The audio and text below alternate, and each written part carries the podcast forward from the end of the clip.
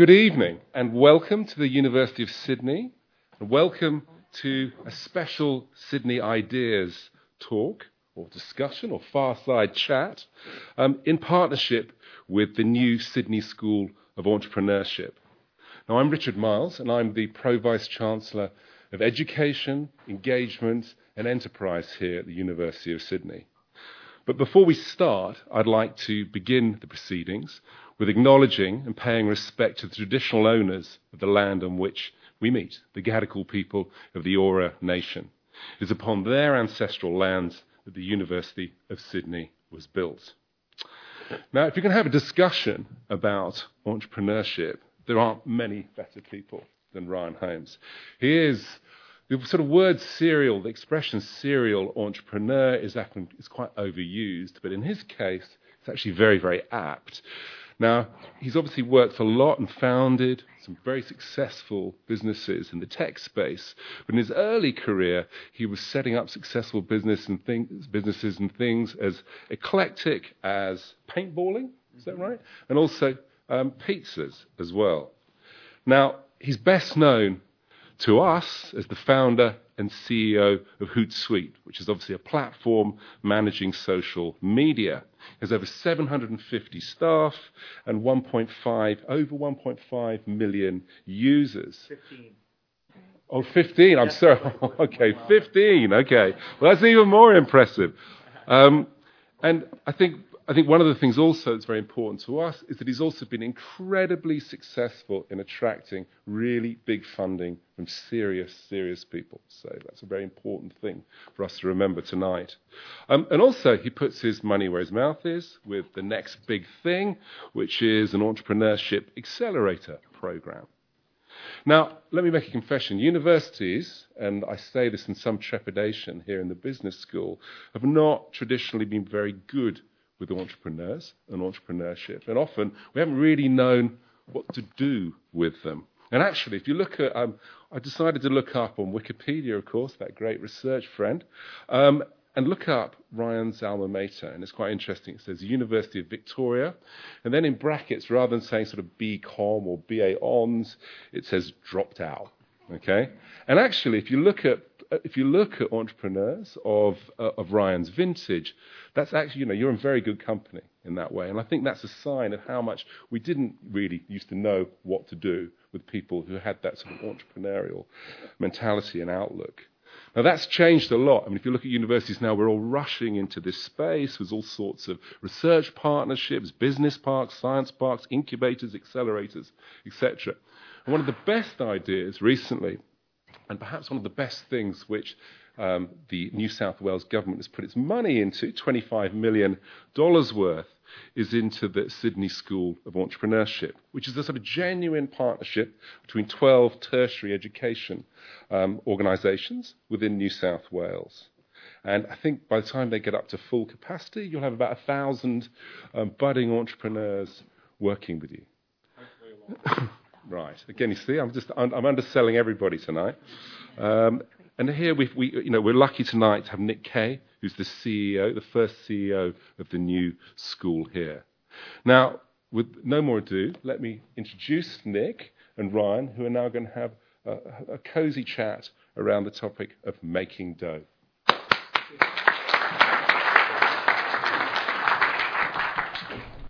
really is an apt evening for a fireside chat, given the weather out there. Right. Well, uh, it makes me feel very at home as I uh, am headquartered in Vancouver, Canada, which is also a rainforest and uh, very familiar.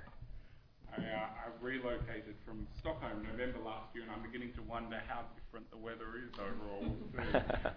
Uh, Somebody told me that there's more rain in Sydney than in London. Is that, is that a fact? Wow. Amazing. Um, wonderful to be here and have the chance to spend an hour with you all this evening. And you know what a great honour. Um, Richard, thank you very much for the warm welcome. And we're on song with the new, uh, the new wonderful initiative that I'm privileged enough to represent here tonight, the Sydney School of Entrepreneurship. So it's a, a collaboration between all New South Wales universities and TAFE New South Wales. And we're delighted to be a new player in town that will support you concurrent to your, your work within the Sydney University context, and we really look forward to seeing what we can do together and what we can do with our friends in the entrepreneurial community. So um, the plan tonight is I'll ask Ryan a few questions at the start here, and then... Right, that helps. There we go. Um, I'll ask Ryan a few questions to kick us off at the start here, but I think the real, the real uh, gold here is the opportunity for you all to participate. So we'll hand out some microphones uh, before too long and give you just that chance. So please have a think about questions that you'd like to ask Ryan in the meantime. So I've got a host of different things I've been thinking about here, but let, us go right back to high school and uh, you started very early. You know, what was in your mind as you, you began down this path? And we, we were lucky enough to have a bit of a chat yesterday as well. Um, the impetus for becoming an entrepreneur and your beginning of that journey, can you remember what you were hoping to achieve or your drivers at that point? So, uh, you know, I, I, we, we talked a little bit about youth entrepreneurship in the introduction, which was, uh, you know, very cool. And, and uh, there are a lot of entrepreneurs when I go on the road and I um, do straw polls with um, groups of more seasoned entrepreneurs. I ask them how old they were when they started their first business, and it's usually about 50%, depending on the group, uh, started their first business often in high school. Um, my mom was an entrepreneur. She um, was a, a had a children's clothing store. Um, I I think that also another commonality in entrepreneurs is often they have a parent who is an entrepreneur. It reduces the the risk and anxiety of being an entrepreneur, having somebody that you can talk with that uh, that can give you advice on being an entrepreneur and um, she did that for me. And so, leading up to starting my first business when I was 16, I was always just fascinated. I grew up in the in the middle of the woods in uh, a remote city in Canada. We had actually no electricity, um, and I was always fascinated, even in, even in this kind of middle of nowhere, uh, with the idea of business. And I think it probably half of it was to just get more you know, more allowance, more spending money, so I could go buy candy whenever we went to, to town. Um, but you know, from early days, I was doing things like garage sales, where I had one customer who was my my little brother, um, and, and things like that. So it kind of was always there. I, I was always interested in the idea of it. Um, I don't know, you know, if my mom kind of got me involved or interested in that, but I, I think she did in teaching me, you know, a little bit about business at an early stage. Um, and then from there, I, I I kind of got into my first business, which was my, my paintball company, and that really just started um, as uh, thinking about a, an alternative way to, to earn more money and something that was fun. I thought it was you know hilarious fun and uh, something that I could introduce into the market where I was at, and also uh, I, I managed to convince my parents that I could do this in our backyard, which was in the middle of the woods. So I played to my strengths there, and I uh, turned um, where I grew up as, into an advantage. How were you? You mentioned your mother as a role model, and how, how were you supported back then in these dreams and this vision to become an entrepreneur? Was there support from outside the family as well, in the community, or in an educational setting? There, there wasn't particularly. Uh, you know, I started my first business with savings and um, you know I had a, a dishwashing job leading up to the paintball business, and did that for a couple of years. Saved up a bit of money, uh, bought the equipment. Pretty, I bought used paintball equipment, set up a paintball playing field. Uh, it was all very bootstrapped, and um, and actually every business I've done leading up to Hootsuite was bootstrapped, and uh, there's relative merits to both bootstrapping and uh, taking financing. Um, and we you know get into that, but uh, um, this one was absolutely, you know, self-funded, and, and as the business grew, you know, I've reinvested, plowed the the uh, earnings back in, bought more equipment, expanded the, the playing field. But it was a, an amazing environment to be able to, you know, kind of learn business with uh, training wheels on. Just thinking about those early days, and if I understood it correctly, the the um, paintball was through the early stage university days as well. That's right. Yeah, I started. So I started when I was 16. Um, so so it was grade uh, 11, so 11 and 12, which was uh, in, in you know high school, and then uh, through to uh, a couple of qualifying years in university. And was there a thought at any point back then when it came to that type of business around scalability, for example, and aspirations as to how you would potentially grow something of that nature and the impact you'd want to have, or was that not part of the equation? Was it still more some income and good yeah, fun. I mean, I was always racking my brains with how to how to scale it, and I have to say that doing that business completely ruined me for being uh, an employee.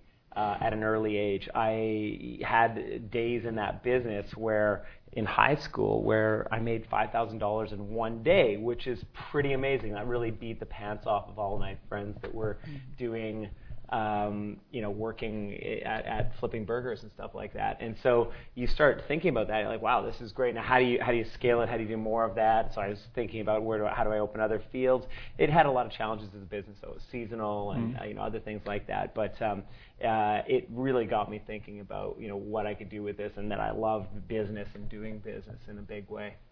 And how, how did you take that next step? Did you did you wrap that up and think, okay, now I'm going to take a while to ponder my my next idea, and I'm going to, you know, try to address a few of the things I wasn't able to with this this paintball business, or did Hootsuite or something along those lines begin to form in your mind, and you saw a, a so, new business? Yeah, it's a good question. So I think for the first um, kind of half of my career, actually leading up to uh, Hootsuite, I was in discovery mode. I was always racking my brain. I was trying to get really good and building my expertise around finding opportunity. And I think entrepreneurs love solving problems.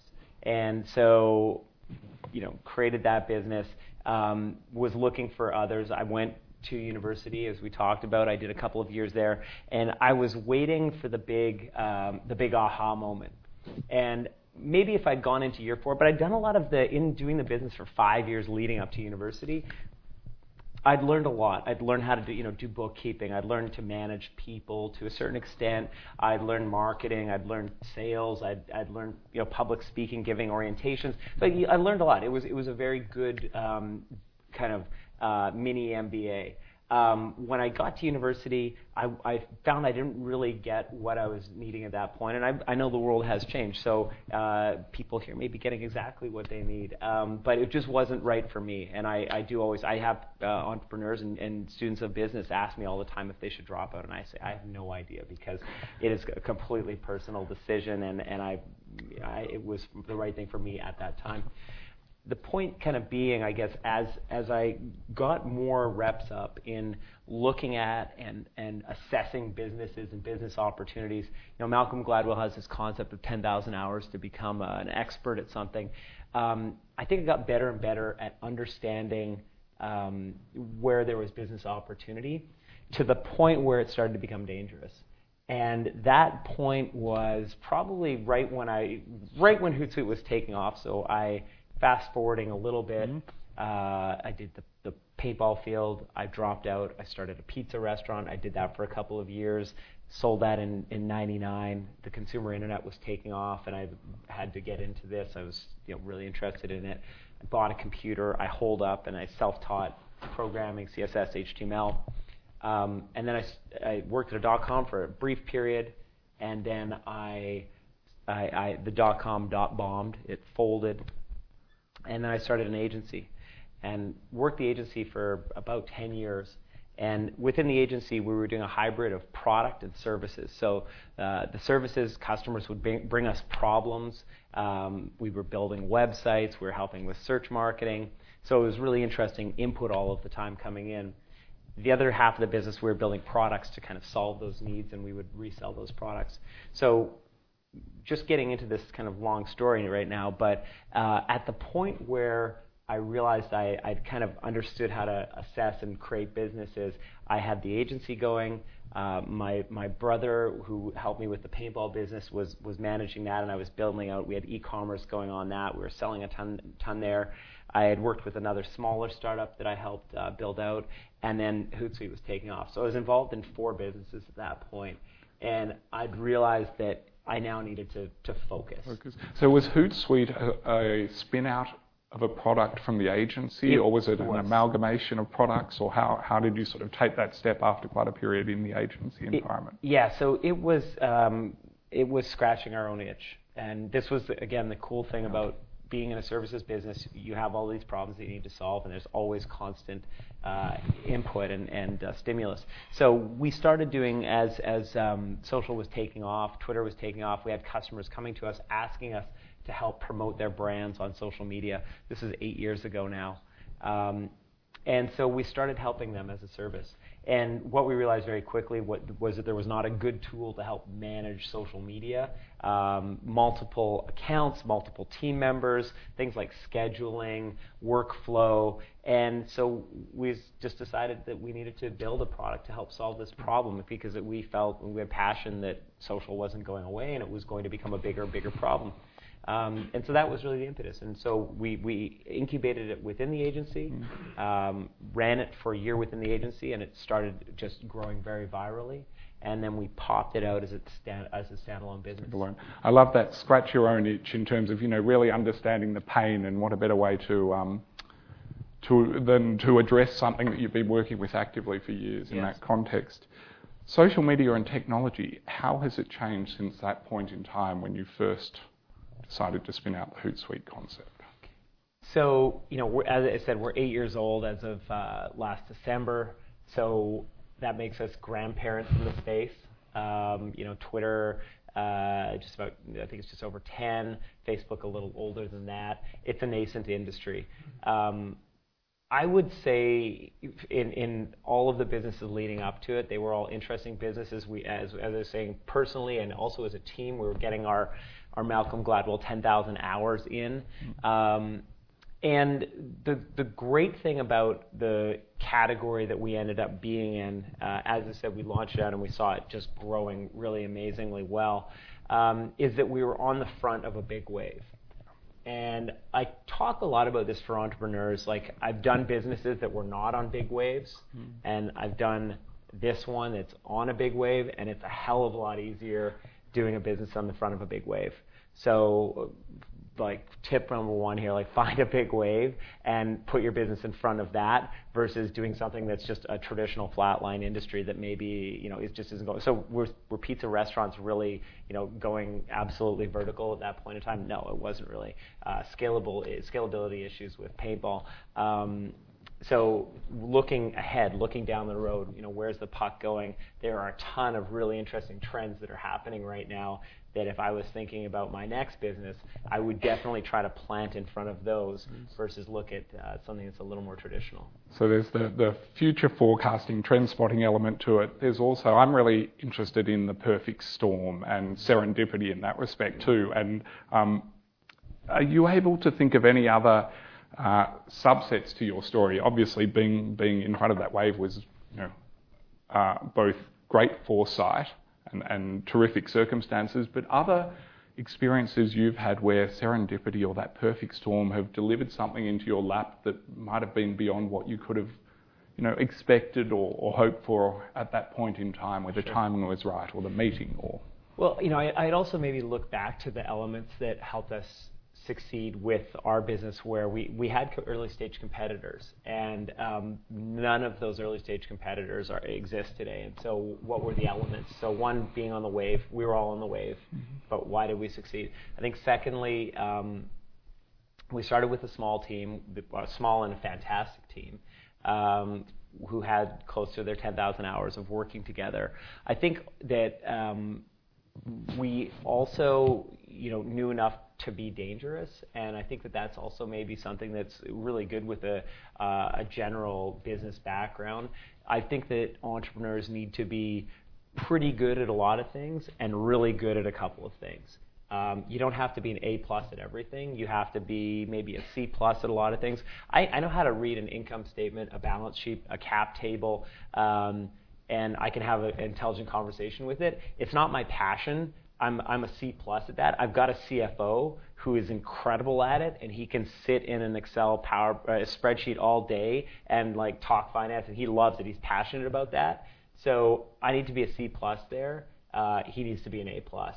And so I think that if you, you know, kind of pick all of the disciplines of business, um, it's okay to be a C plus because you can bring in the A plus experts, but you got to pick something, and you got to. Usually, the thing that you pick is the thing that you're the best at. So whatever you're the best at, I my my two things that I would be the best at, I would say, or maybe three, um, is is product. I'm very passionate about product. I love product. I love nerding out on it. I love thinking about how our customers onboard into our product. Um, I love uh, marketing. I love and that really ties well with our business. But I love you know social media as a marketing channel. I love thinking about how we can get the message out. I love thinking about video. I love thinking about all the stuff that our marketing team does, and I'm, and I'm uh, fairly involved in that. Uh, and then as we've gotten bigger and bigger, culture, and I think that that's pretty important for a company that's at any stage. But as it, as a company gets bigger and bigger, uh, you need to have somebody that is helps um, enable cultural glue. And uh, without that, as you get bigger, it, it, your, your company, I think, starts to hit problems and bumps. So those are the three things that I am focusing, have always focused a lot on, and I continue to focus on. You mentioned culture, and I'm just thinking, sort of throughout this evolution, have you have you noticed much change in the entrepreneurial culture and setting in the community and around startups, or is it really a matter of juggling ideas and forms of culture that have been there over time? Well, you know, so first I'll, I'll speak maybe uh, externally. So we're in Vancouver, and so I think actually one of the things that's maybe interesting to this audience is that um, when we were fundraising and and uh, closing the round, I had a lot of Silicon Valley VCs that I was talking to, and they were asking me if I was going to move to Vancouver, move to San Francisco, and uh, I, I told them that I wasn't going to. And you know, part of the reason there were some tax credits and incentives in Vancouver. Uh, I had a team there that was highly functioning already, but actually, further to that, um, there was talent there. And, in, and the reality in, in, Silicon Valley is if you have a great engineering team, um, you are always a target for the next shiny ball that, that's coming along. So, uh, you know, there's going to be Facebook, there's going to be Google that are looking for engineers, there's going to be um, every single other shiny ball startup that comes along, and that talent is, is going to get um, poached out, or you're going to have to really work hard to retain them. Um, so we stayed in Vancouver, and I think that the point to that is that uh, I think that the attitude has really shifted. Um, I see VCs traveling much further abroad to look at investment opportunities. And you know, I look at this city and, and this country, and I think there's startups can happen anywhere. I mean, there's some amazing big startups here. Atlassian's super successful, and they've got a great uh, a great business. And there's a number of others that, that I know are here. Um, so first off, I, I, don't think anybody needs to move to Silicon Valley. So that's, I think, you know, something that we've held to be true and we've, we've proven um, to this day. Um, back to your question on entrepreneurs, um, my, one of my passions in what we're doing is to create uh, an ecosystem of, of startups within Vancouver and Canada. Mm-hmm. Um, we, you know, I see, I, I, I coined this phrase called the maple syrup mafia. Um, which is, you know, we're famous for our maple syrup. Uh, so there's a there's another group called the PayPal Mafia, the PayPal Mafia were the alumni of PayPal that started, founded PayPal, ran it, and exited, had a great exit. So um, Elon Musk was an alumni of PayPal Mafia. Um, I'm going to gap on all the others, but it's a it's a really a luminary group of people um, who have now gone on to do great things, and they've invested their their gains and and and gone out and been entrepreneurs. So my my point on co- coining the maple syrup mafia is that we need that in Vancouver, and every every city needs that. I'm sure that there are Atlassian mafia out there right now that are starting other businesses that are are building out and and, and funding other things as well. Um, so I think we're starting to see some of that happen in Canada, uh, in Vancouver. We have alumni that have worked at Hootsuite that have gone on to start up other businesses. That's actually, for me, I, I am very, um, I'm very honored. It's part of my legacy and part of my purpose actually to see and, and grow um, entrepreneurs and success and prosperity through people that have, have crossed my path. So I, I get very excited about that. Uh, we also have a really um, big, or I have a really big passion, but I think culturally we have a really big passion for entrepreneurships within our company. Mm-hmm. Um, and I hate the word entrepreneur, but we have a very entrepreneurial culture. Um, is that part of how you retain your talent and develop it? Well, uh, you, you, touched on the talent element previously, yeah. and you've obviously built a very sustainable and high growth business over yeah. this period. Talent's key to that. How do you keep them, and is this a cornerstone to how you keep that talent interested? And um, in addition, you know, are there other key elements you've been able to address that has kept your workforce in place? Yeah, oh, man, there's a there's a long list of strategies and programs and other things that we do to attract and retain talent. Um, I'll, I'll speak just to entrepreneur, like kind of the entrepreneurial aspects Sure. right now because um, I think that that's probably most relevant to this audience. Uh, specifically, you know, I, I think that entrepreneurs are very special people. Um, there are a lot of special people out there, but uh, entrepreneurs are, are wired in a certain way. They look and they get passionate on solving problems. And I think that if a company um, does not have a certain percentage of entrepreneurial attitude and innovation within it, it is on a path to death. So if you think about maybe some of the big lumbering giant companies that are out there um, that have lost their entrepreneurial way, this this actually was was a light bulb for me where one of our investors asked me to go and speak to their management team about entrepreneurship. And I was like, I am just this little scrappy kid from the middle of nowhere, and you want me to go talk to? They were in New York, like all of you New York MBAs about entrepreneurship. I was like, I don't know what this is like seven years ago, and I, I was like, I don't, I can't even understand how you need me to go and do that.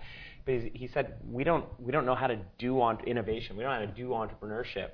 And that's, that's a, you got a bigger problem than that. I'm not going to go solve that for you. But they were trying to get connected with that. And if you think about it, so we've got a, a business I call our cash cow. Um, it is it just produces revenue. It's going very nicely. We're incrementally improving it, which is good. Um, but we have competitors coming from all over the place chasing after us. So we need to keep ahead of them. But where do we find the next big opportunity?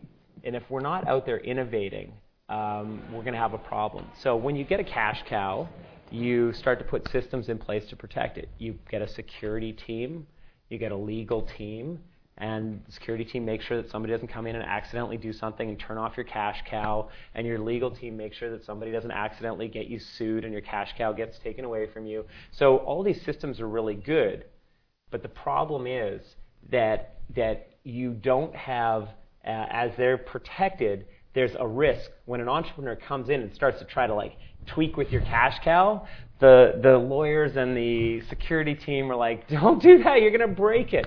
So so you have to. And then the and then the entrepreneurs are like, "Well, there's no place for me here," and so they they head out the door. And so there's a friction within business as it gets bigger that you have to be careful of.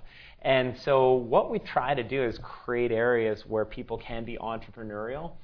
Uh, we try to create a culture where, where entrepreneurs can take risks within the business.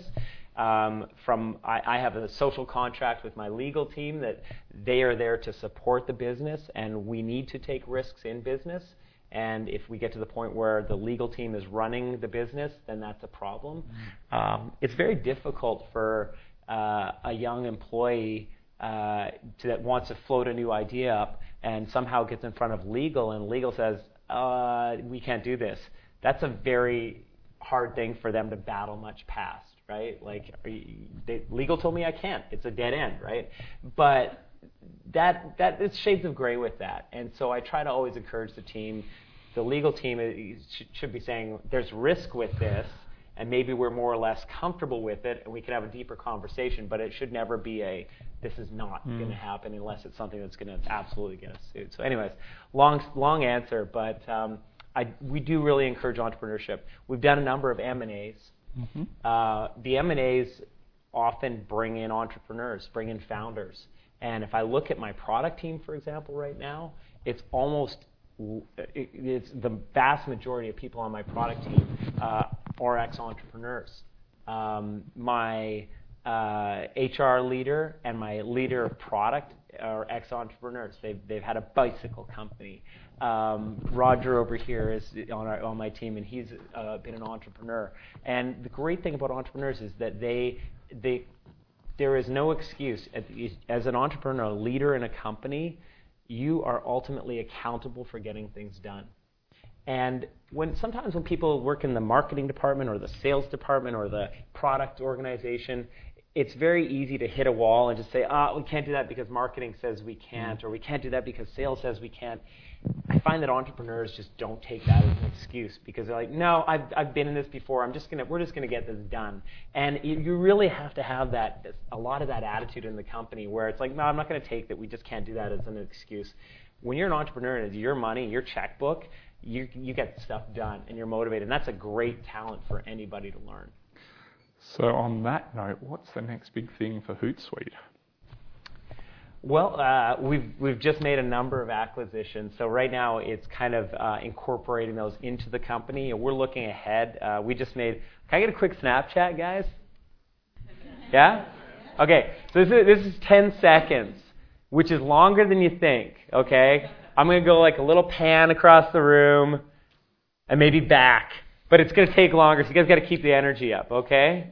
Is everybody all right with this? Okay. Okay. Uh, I'm just going to ask uh, where we're at, okay, and just make some noise. Okay, here we go. Where we at, guys? Ooh, Sydney!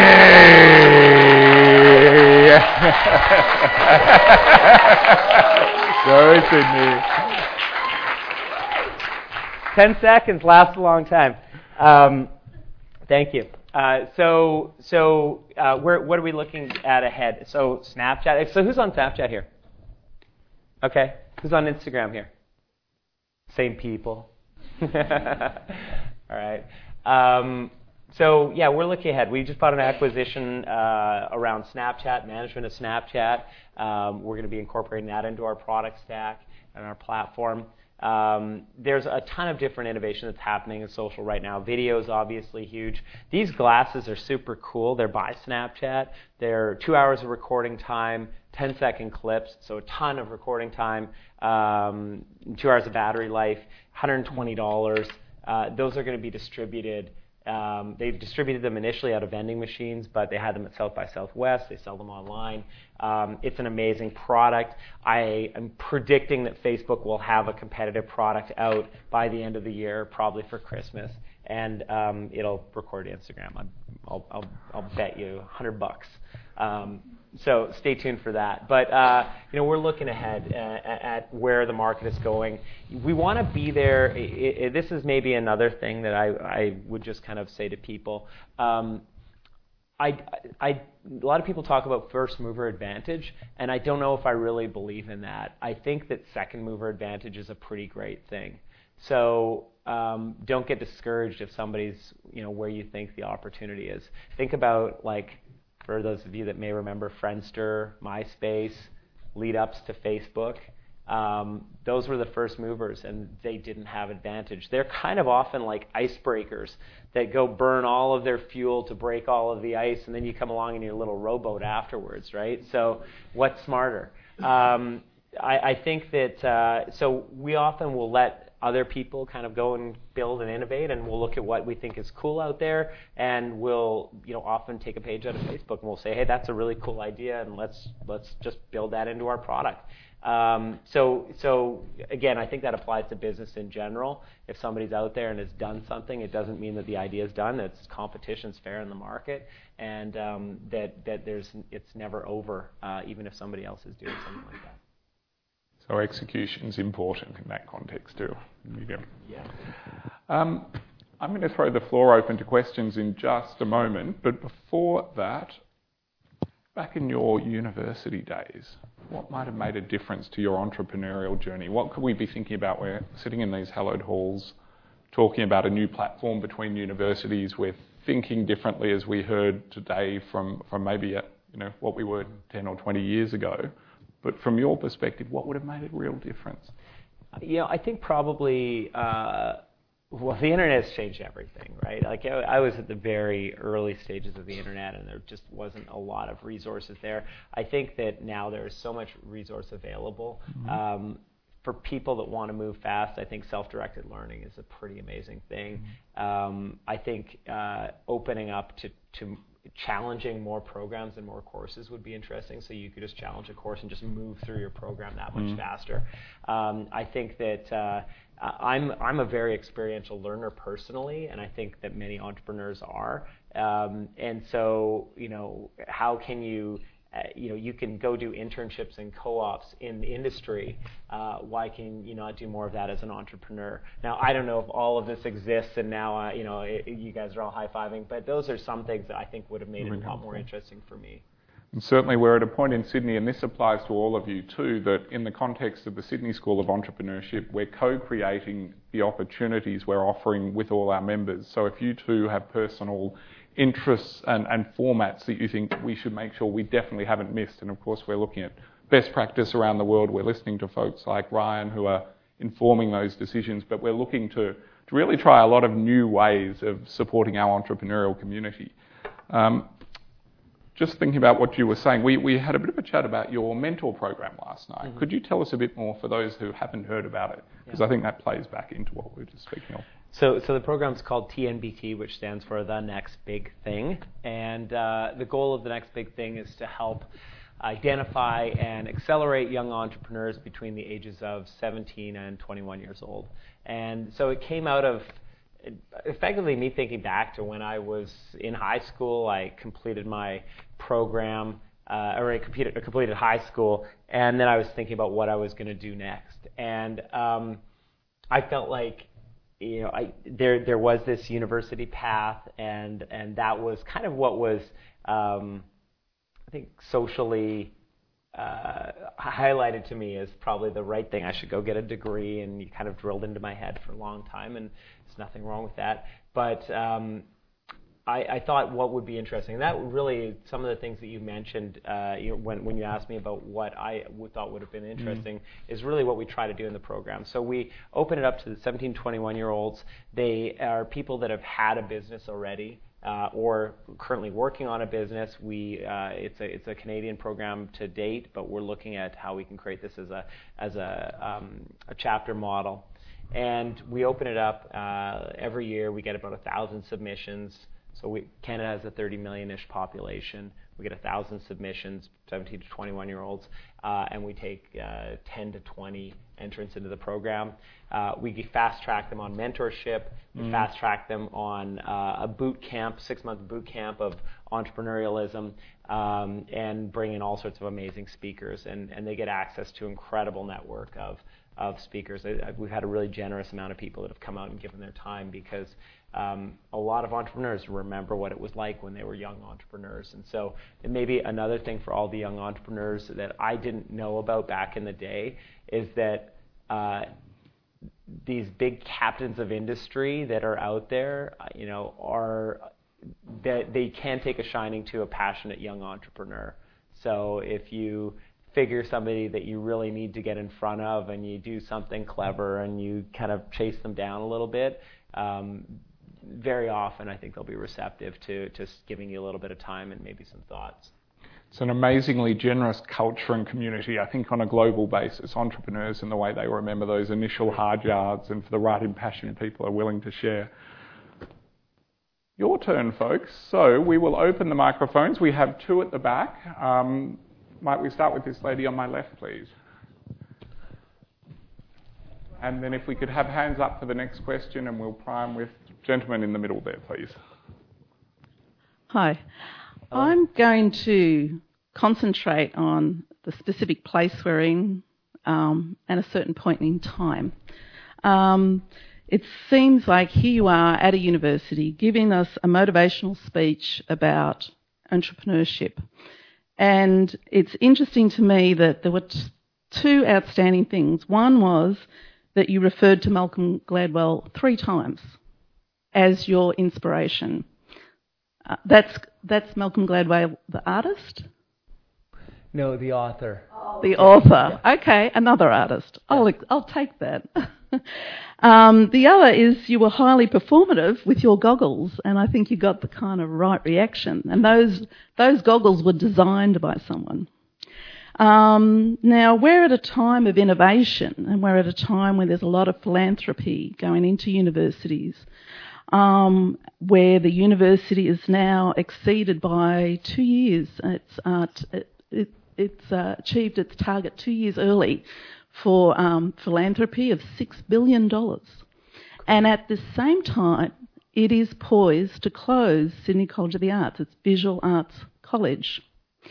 Um, and the marketing problem has been one which includes no philanthropy for over 10 years.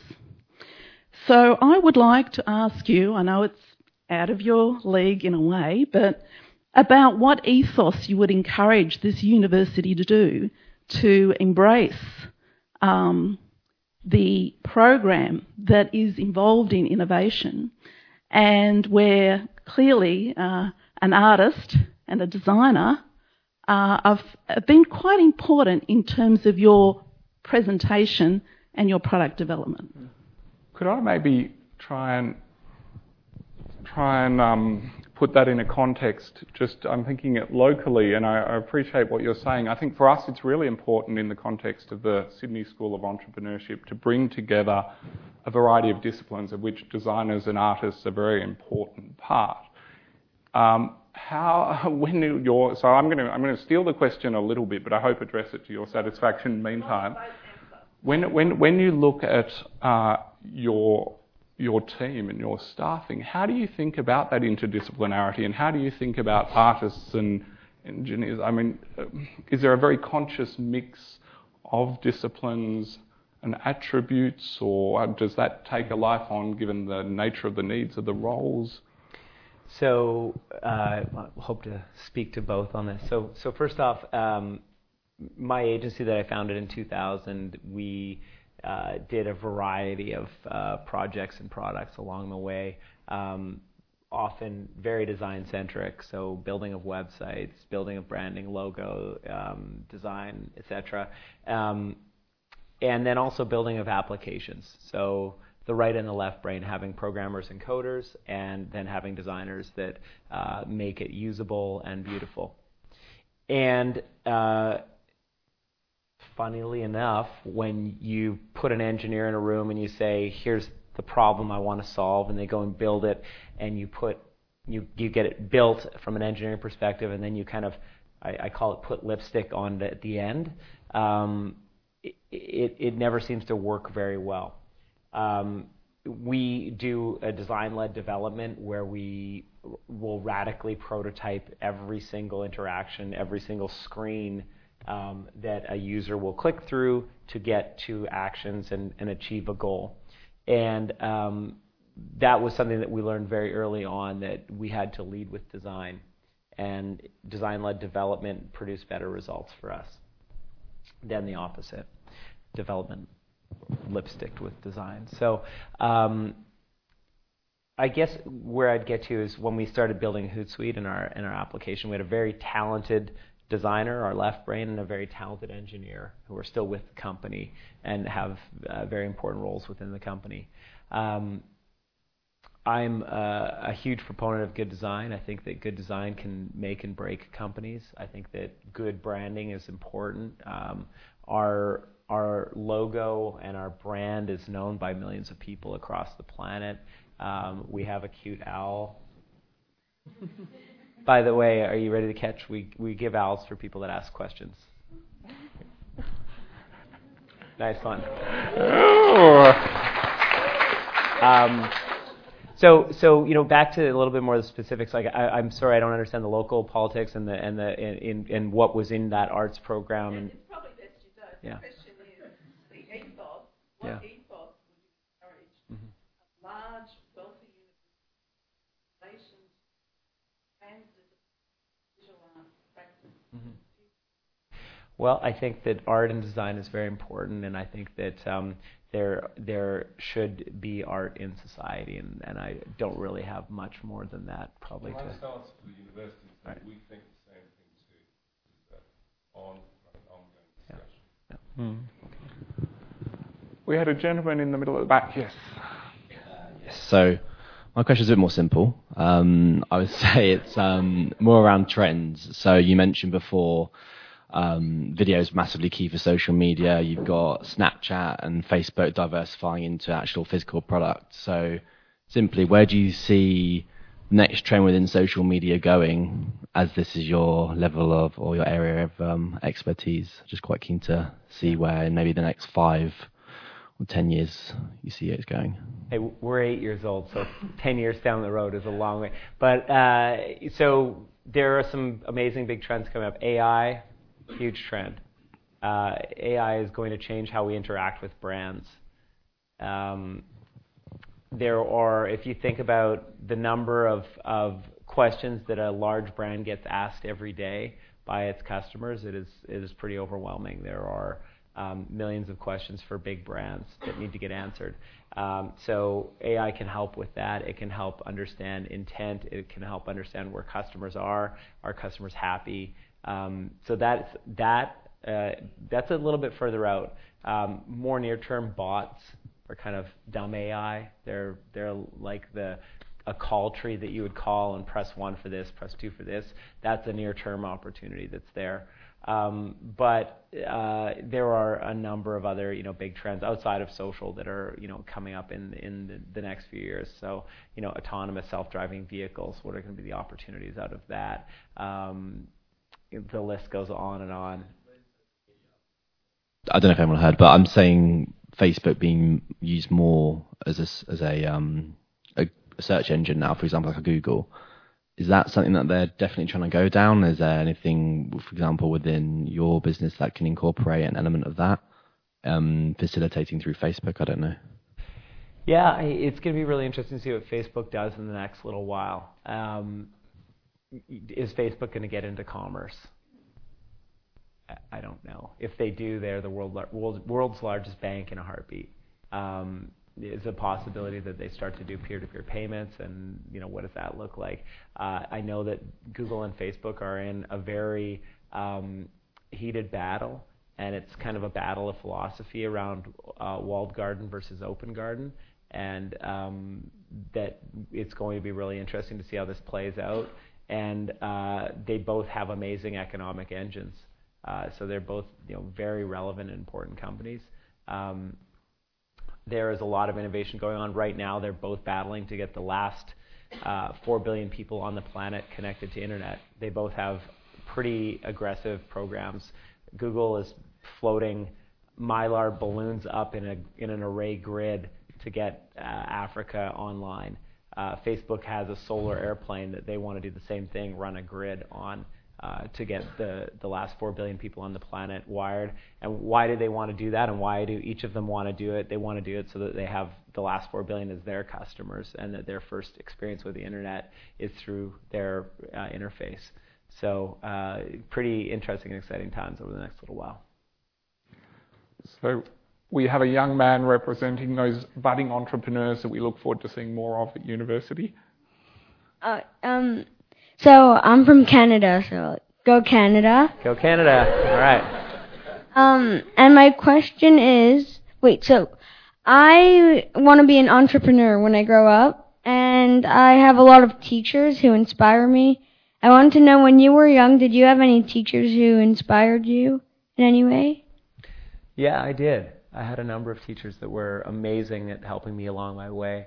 Um, I had a librarian and grade five who taught me how to uh, program and started my love of computers. And um, quick story, but I mentioned I grew up in the in the forest in the woods in the middle of nowhere. We didn't actually have any electricity. Um, but at one point, uh, I entered into a computer programming contest in grade five, okay. and I won. The grand prize was a computer, oh. and it was due to this this uh, great uh, librarian who taught me how to program. But um, I had a computer, but I didn't have any electricity. so, so my dad actually took it to an electronics shop, and he got the, the computer rewired. And every day I'd come home after school, and I'd pop the hood on my mom's car, bat- car and get some alligator clips and stick it on the battery. And I'd play on the computer with a kerosene lamp beside me. So, anyways, that was one great teacher. I had a number of great teachers along the way um, that taught me a, a number of different things. But why do you ask about teachers? Um, well, I have a, I have some teachers who inspire me. Mm-hmm. Um, like my math teacher and my English teacher, they inspire me to get better every day. Right. And they also believe in me and believe I can do something special. So I really um admire that about them. Good. Well, it sounds like you're on a good path. Thank you. In combination the youngest person in the audience. Where are you at here? Followed by probably the oldest person in the oh, audience. All right. When I was young, I used to think that I'd be an entrepreneur. I had a couple of opportunities, realized that I didn't really have the spirit, mm. what it takes, because I made too many mistakes. But I, and I didn't acquire any mentors, by the way. That is the biggest mistake I made. But looking at Facebook, it probably is one of the most successful companies, uh, not just because of what it is now, but it started off as a Me Too, and it continues so far anyway to stay ahead of the game. What is, what do you think it is that they have that enables them to continue to innovate, keep their staff, and continue to grow? Uh, and what do you how much, what do you learn from them? What have you learned from them? So um, first off, I think that they, they were in an, at the beginning of an amazing wave, and so that you know, we talked about that. They they were a Me Too, yeah, and they they did it with a great execution in terms of how they went to market. So they uh, unlocked universities, and universities got on board. And guess what? That demographic that they led with left university, brought more friends in. The network had very viral effect to it. Um, so they. they made themselves sexy, desirable, and exclusive, like everybody in this room. and and then from there, uh,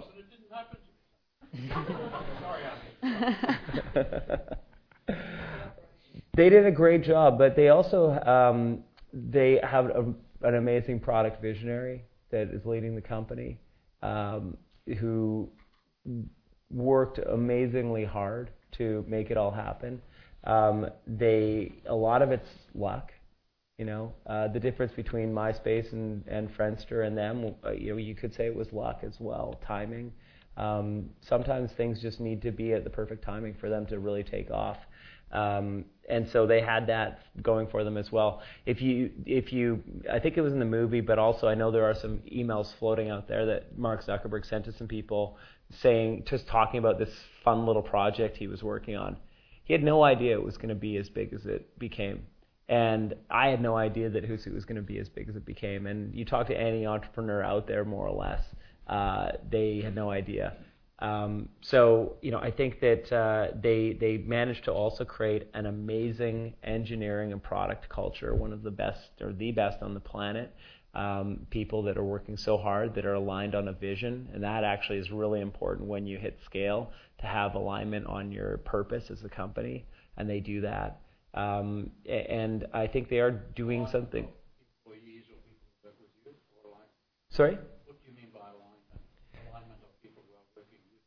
Yeah. So as uh, yeah, with with the people that are your team, your your workforce. So as you get bigger, something that I've felt and is important is to make sure that our team really understands what we're doing, why we're here, why we wake up every day, what is our purpose. And it's easy when you're three people kind of just huddling around and like, all right, our purpose is to make sure that we can pay our credit cards and rent this month. That's a good purpose. Uh, as you get bigger, it, that purpose gets a little bit more difficult, and getting alignment around that is more important because you want to make sure everybody's going in the same direction, and you don't have some people that think your purpose is this, and other people think your purpose is this. Um, so they have a, a, pretty solid purpose that they're out there trying to achieve. Um, one last bit. Uh, there's a video on YouTube about Colonel Sanders. Check it out. It's the most inspirational story ever really cool. Thank you. Now we've got one. Where do we have the mics? One over here next, please. You mentioned about uh, it's good that uh, you should be a second mover rather than first mover, but you also mentioned that company should put its product in front of the wave. But if a company misses the opportunity of being the first mover, so so how can it it put its product uh, in front of the wave? Won't it miss the opportunity? And there are many companies that uh, when they fail, they they usually blame that they they they did not have the advantage of being the first mover. Yeah, I, I don't believe that that's that, that's true. I think that people think that the wave is happening, but the wave hasn't even hit. Like Friendster thought that they were on the wave. MySpace thought they were on the wave, and there were a lot of things that needed to happen. Like the backbone of the internet, where you know a lot of the fiber that makes Facebook work wasn't there for for Friendster. So they were hosting incredibly expensive server centers to try to keep their their service up, and they were crashing all the time. Um, guess what? Like six years, seven years later, when Facebook came along, that underlying infrastructure was there, and the wave was actually ready to happen. So what they did though is they they painted a vision of what types of connectivity humans wanted, and they saw that something was there. Um, the product wasn't good enough, and and they they you know back to that icebreaker analogy. MySpace and Friendster wasted tons of money trying to make something very expensive work, which became a third or less the cost by the time Facebook came to do it, and so the unit economics worked. Um, so pick your industry. I, I, truly believe that that's probably true for uh, a lot of different startups out there. Um, I, I, would consider consider thinking about that. I'd also say that, that there are cases where uh, winner takes all, and if you think about um, the difference between first and second place, it can be a really big difference. So the difference in valuation between an Uber and a Lyft is significant. Um, the difference between Google and Bing is pretty significant um, as, as search engines go. Uh, so once you establish that you can be the winner and you're on the wave, then I think you really need to go big.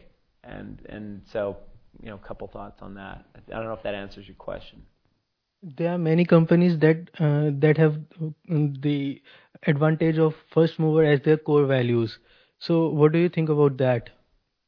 Well, I mean, so so take um, first mover as their core value. I, some some companies make it work. I think like so take Apple and, and, Microsoft, right? Like they were early in this space, but there were also a ton of other competitors there. So you know, were they truly first movers? I mean, you could say IBM was the first mover, but Apple and Microsoft have built really amazing businesses. It's uh, I think in web, uh, in, in internet technology, I don't, I don't always believe first mover. Mm. Thank you very much. So an owl over there, and we have another question here. Um, okay, so I'm from Montreal, by the way. wow, Canadians all over. Canada. all the plants. Um, so I have a few questions. I'm going to try to. Mm. So my main question is how do you keep the focus? Um, and so, in a context, I'm interested in social entrepreneurship, so I'm in international development. And I'm very curious and very active, but in so many different things, and sometimes I get lost. So, how? What is your advice on how to be focused and really stay on one project? And also, when do you know that you know enough to actually start something? Um, because the main difference, I think, in a social than in a technical, in a technical, well, you can learn how to do things. Social, you have to. It's very complex, I think. And when do you know you actually know enough to really act on it? Mm-hmm. Uh, those are great questions and pretty timeless, and it's something I've struggled with myself. So, uh, how do you know um, when to pick the one? Uh, I, it's a challenge. I, have I've locked down on certain the ones for periods of time in my life, um, which weren't really the ones, but they got me further down the road to in my entrepreneurial journey. So you know the odds of you hitting the one uh, the first time you go for something is probably pretty unlikely. Um, maybe more easily to, to, do in the world of, of internet, but I think it's also uh, starting to become you know, maybe more practical for entrepreneurs to think about this way is fail fast. And uh, the idea is from for in fail fast is you put a concept out there, you work on it for a period, you see if it resonates with people. If it doesn't, you scrap it with discipline. And that is hard to do because you've worked on this thing, you're trying to grow this little baby, and to just scrap it is very difficult. Um, but that is uh, is a very popular concept in in internet development and, and startup culture uh, right now. Um, it may be something that you can apply to you know what you're looking at doing and, and, and think about. Thank you. So we've got a question up here, and could we have a microphone just straight up behind you on the left, please? So I come from Sri Lanka, and um, we had a 30-year civil war which ended in 2009.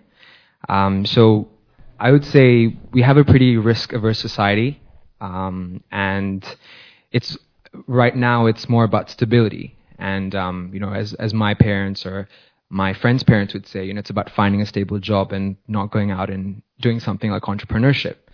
So if um, if you had governments from emerging markets coming up and asking you, um, what can we do to uh, to create a more entrepreneurship friendly environment? What policies we can put in place? What would you suggest? Wow. Um, Statesman hat. That's a big question. Uh, you know, I, I believe that um, entrepreneurs find opportunity wherever, um, wherever it is. I think that. Um, so I, I, had the, the privilege of meeting up with um, uh, the founder of SoftBank a number of years ago, uh, his name's Son Sen, and he um, was at one point the richest man in the world. Uh, he brought Yahoo to Japan and uh, owned the biggest, uh, one of the top uh, mobile companies there. He had at, at kind of 98 had more money on paper than than Bill Gates did. And then the dot com crash happened, and he was just dropped to the richest man in Japan. But um, he was an immigrant. He was a Korean immigrant uh, to Japan. Um, he rocked the status quo, and um, there's uh, a great expression that you know in the in the land of the blind, the man with one eye is king. And if everybody you know where you're at is risk adverse, and you're one taking more risk, there's I think a higher propensity for you to have success uh, in, in, an entrepreneurial way. So um, as with regards to the to the government uh, component, um, are, are you if you're uh, getting into government, are you thinking about getting into government and policy and that, or you do want to be an entrepreneur? Then just go and do it. Who cares?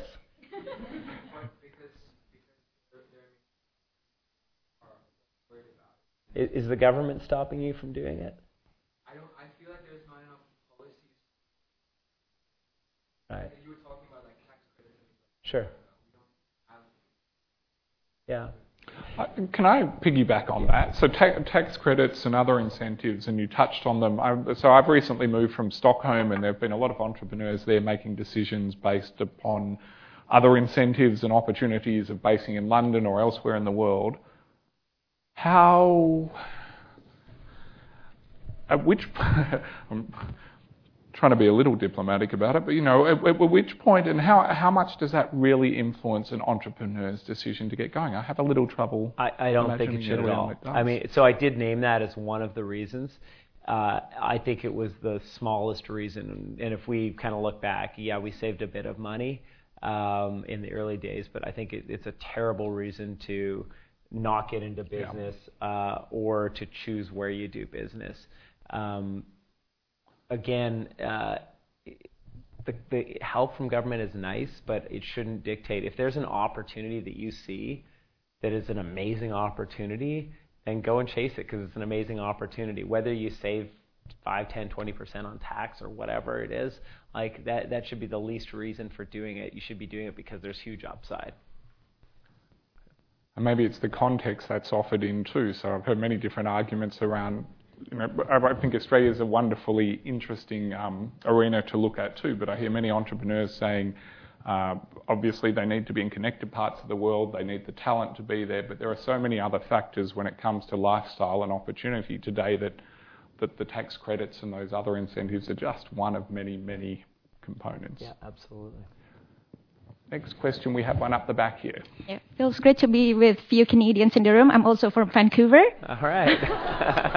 yeah, I think my question Doing is. this deliberately. yeah. so, what's your favorite mistake as an entrepreneur? Oh wow. um, what was the biggest challenge you surmounted? The biggest challenge, you know, it's it's been. Um, so so leadership is uh, learning in the in the open. You're kind of learning in front of people, and and growing as a leader has been a really interesting opportunity. Um, I feel really blessed with how um, you know I've been able to grow with this company, um, and uh, yeah, I've made I've made a number of mistakes. The the hardest thing actually for I think a number of years, um, and and I still find it difficult, but um, uh, letting go of people, and and when you've worked with somebody uh, for a long period of time and they've been in the trenches with you and uh, they share your vision. So you as a leader talk with somebody seven, eight years ago about your vision and what you want to build, and they they sign up for that and they're like, yeah, let's go get it, and you're kind of like a cult leader. You know, you're just getting all these people to believe in this crazy thing that doesn't yet exist. Um, and they, they go with you on that journey, and then you get to a point where um, they can't help you anymore. And that's really hard. Um, having that conversation really hard. And um, I think that's been um, probably my biggest learning is around that, but the, probably the learning is that um, you're not doing anybody any favors by not having that conversation. Uh, I absolutely try to do whatever I can to get people to where they where they can succeed and be amazing. Um, and and if we're we're not able to get there, um, it doesn't help them. It doesn't help me. And and if uh, you know if if we, we fail together, it's it's it's just not going to work, right? So it's better that we you know sh- shake hands and part ways respectfully and and have that tough conversation than to, to limp along because I think people, you know, historically, we, as we were scaling really fast, they get loaded up and loaded up, and they were, you know, some people were drowning, and they they needed that. They when I had conversation with one person, he's like, "Why didn't you talk to me sooner? I've been dying for the last." They were just waiting for me to talk to them, and um, you know, as a as a manager and a leader, so very challenging, um, but you, you got to have those conversations. Unfortunately, uh, being true to our timing, we're going to have to stop questions at this point tonight. Thank you all so much for a wonderful, wonderful set of questions. And of course, Ryan, uh, it's been an honour and a pleasure. I'm going to hand the floor back to our terrific hosts, uh, all of the University of Sydney team. Thank you very much for having us here tonight. Richard, thank you especially.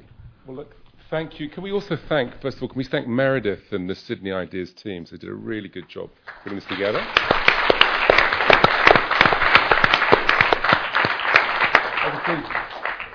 Nick for being a fantastic and, very, and really fantastic compere, really drawing out lots of interesting stuff there. Thank you. And look, and, and, and, to, and to you, Ryan. I mean, I, okay, I have to confess, I go to lots of talks, and I go to lots of things like this. But I found this, and I think everybody else did. I found this, you know, I found, you know, your contribution to be truly eloquent, generous, and really, really inspirational. And If I had my time again, then maybe I would have been a uh, done what you did instead of uh, becoming a university professor. All right. Thank you. Thanks,